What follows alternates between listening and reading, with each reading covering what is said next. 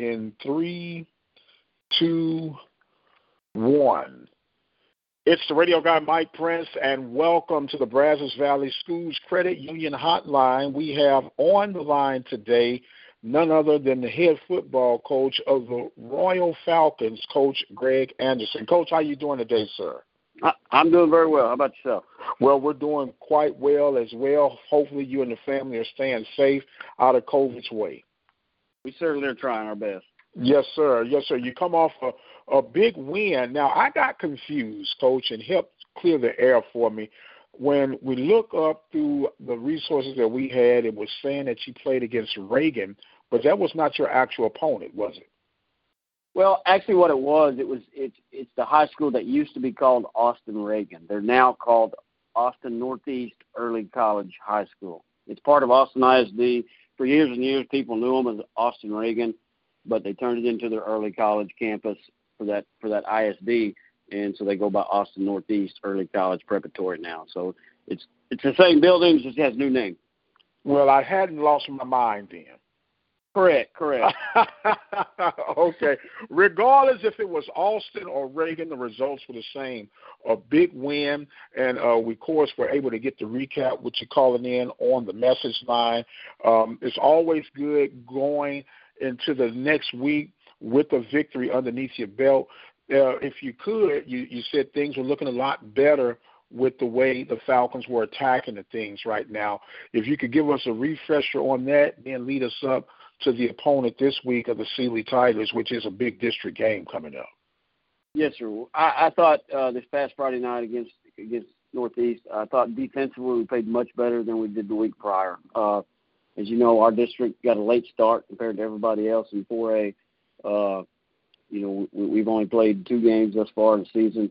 Uh, I thought the first game against Boling, we were sluggish. It, it basically looked like a scrimmage to me. We made so many mistakes. We weren't fully in game shape yet, uh, but we really pushed them hard last week in practice. The kids responded well, and I thought we went out and played much more aggressively on defense. Like I said, I thought on the defensive side of the ball, we did a great job, you know, holding them to six points last Friday night offensively, we, we just executed better. You know, offense is about making sure you know you complete your assignment, and I thought we did that as a as a entire squad better last Friday night.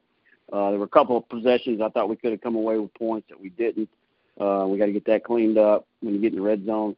But overall, we were much better last week than the previous week, and like I said, we're trying to do the same this week. You know, we put in, put in a good week of practice this week. We got Sealy Tigers. We opened we opened district this week with Sealy, which has always been a uh, big rivalry here for for Royal, and so we're looking forward to that game. Uh, they're two and two coming into this game. Uh, like I said, they've got some weapons as always. They got a good running back, quarterback's uh, a real threat as far as the run and the pass game, and defensively, Sealy's always sound. Uh, Coach Mobley and those guys do a great job over there. And Like I said, we feel like we got a good game plan. We just got to put it out there Friday night and see what happens. Talking right now with Coach Greg Anderson of the Royal Falcons, getting ready for the big matchup with the Sealy Tigers on the road. And um, as you mentioned, a district game. Coach, this has been a unique year from start to where we are now. What have you learned about yourself as a coach during this pandemic? Uh, you, you have to be able to adapt to just about anything. You know, as as a football coach, I've been doing this 27 years you know, as you come up in the profession, there's a way that you're taught to do it, and you learn how to do it, and you, you present it to your younger coaches when you become a head coach. And it's kind of the same every year, you know, through your through your your spring training, and then the summer workouts, and then into your fall camp as you prepare for the season. Uh, and this year was completely different. We, we, you know, we got out in March, never saw those kids again. Uh, we were kind of hit and miss through the summer. We got started, we had to shut down. We got started, we got shut down and then we got to to the you know to August, and our district felt like because we butt up to Katy and, and Lamar consolidated, and UIL pushed them back. A lot of our parents work in those areas. They felt like we should push back as well, so we missed the first three games of the season, along with all of August camp. And so, just being able to adapt on a day-to-day basis, knowing that the pandemic's out there, and that any time anybody could, could come in contact with it, uh, you know, and and and and just change your whole day, day daily routine, you know, and how we go about things in the weight room, how we go about things in the locker room, how we go about giving our kids water during practice. Everything has completely changed from what we've done the past 27 years, and you have to be able to adapt, you know, to, to make it work and, and make sure these kids are safe. And so that's the biggest thing for me as a coach is you got to be flexible. You know, you take it one day at a time, see what comes at you, and, and adjust as best you can. You know, for what's in the best interest of the program. It puts a whole new meaning on making halftime adjustments, doesn't it? It is absolutely the truth. it's, it's it's like every every minute of the day is a halftime adjustment. You know, something new comes up that you've never been presented with before, and you've got to come up with a plan on on how how you're going to attack it. And that's uh, like I said, it's I mean, it's just it's the craziest thing I've ever seen. But I tell you, our kids have done a good job with it. They come in, you know, you know, we keep the mask on. We're inside the building. You know, we spray everything down in the weight room like I said, it's even to the detail of how we go and get water when we take a water break in practice. It's everything's completely different, but our kids are adjusting, you know, and they they going about what they're supposed to do and still get their work in, and they can show up every day with a good attitude. And so, you know, it, it is what it is. At the end of the day, we're finally getting to play football, and, and I guess with that in mind, you go about making changes because ultimately that's what you want to get to is Friday night and being able to go out there and turn the lights on. Absolutely. Now, even before the pandemic, your district was one of the unique districts where um, it took a couple of wins that you would qualify for playoffs. How does the playoff picture look now that you guys get a delayed start? Is it going to pretty much remain the same, or will there be some adjustments? I know I don't want to get too premature, but we always think in big picture, right?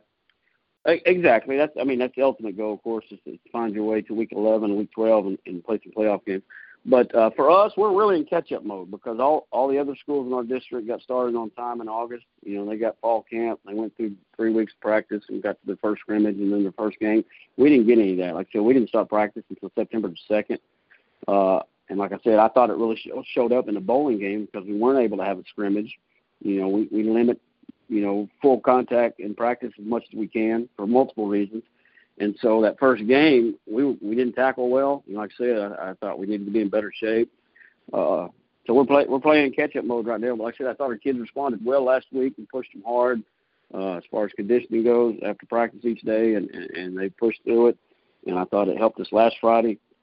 You know, I, there's there's negative and positive about getting a late start uh, one thing that's a positive for us is is we're a little bit healthier than everybody else. We didn't go through those four non-district games where we got beat up, and so you know we're we're we're a little bit healthier than what some of these teams that have been out there grinding and battling for four weeks that got these bumps and bruises and things that, that pop up throughout the season. So from that standpoint, it is a positive. Yes, sir. Now, during this off season, this, this extended off season, did you go back and maybe try to redefine how your schemes were actually lined up, or did you stick with the schemes that you had? And if I'm not uh, uh, mistaken, you guys run a spread offense and a four-two-five defense. You stuck with that game plan and attack, or did you fine tune and tweak some things? Well, each year, you, you know, you look at your personnel and what you have available, and you always fine tune and tweak a little bit. We still run a four-two-five on defense, but as far as, as how we manipulate that throughout the game, it's a little bit different. Last year, uh, we, we blitzed quite a bit more. This year, I feel like we're, we're a little bit better technicians, and so we can just play more of a base defense and, and get to the football. Uh, not to say that we won't blitz, but uh, like I said, that part of it's changed a little bit for us. Offensively, uh, you know, we got two backs that, that are doing a really good job for us, so we're a little more run oriented this year. But that's not to say that we won't throw it, but uh, that's just kind of what fits our personnel. And so, for the most part, you know, the formations, the play names, and everything like that's the same. But you know, as, as what you see on the field may look slightly different than what you would have saw last fall. It's because of the personnel more so than than changing the offense or defense. Well, once again, talking about those adjustments, and you got to make them if you want to stay relative in the game. Yes, sir.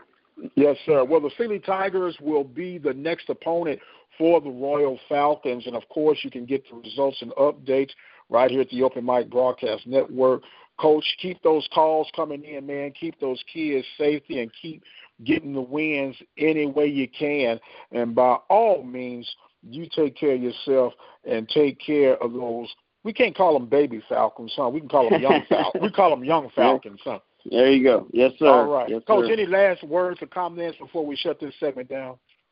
I just, you know, again, I hope everybody comes out. You know, uh, Royal and Sealy's always been a big rivalry game because we're so close together, and, and I hope everybody in, in in Brookshire comes out and supports us this Friday night, and hopefully we'll come away with a big win.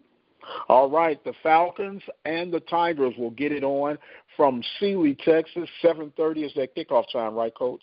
No, it's seven o'clock. Seven, Seven o'clock. o'clock. Okay, man, I get confused. Seven o'clock is the. That's right. You guys are four A now, so you consider the big boys in the four A range. They, go at seven seven o'clock kickoffs. Correct. They moved all of our district games to 7 p.m. this year, so that's what we'll do for the remainder of the season. Okay, very good. Well, once again, don't forget to keep in contact, Coach, on the message line, 713-570-6736, and keep tuned right here with the Open Mic Broadcast Network. Our Twitter handle is The Mike Prince Show, the website, OBN Radio, and, of course, the YouTube channel is Open Mic Broadcast Network. Once again, I want to thank you guys for joining in with us on the Brazos Valley Schools Credit Union Hotline. And until the next time, you guys be blessed. I am the radio guy, Dr. Mike Prince, and we'll see you on the other side. Boom. Very good, Coach. Thank you very much, sir. Yes, sir. Thank you. Thank you. All right. Keep them calls coming, Coach, and we're going to uh, um, keep you coming in on like some Sunday night live events, and we definitely want to talk to you at least once a week while we can, like yes. this. No, absolutely.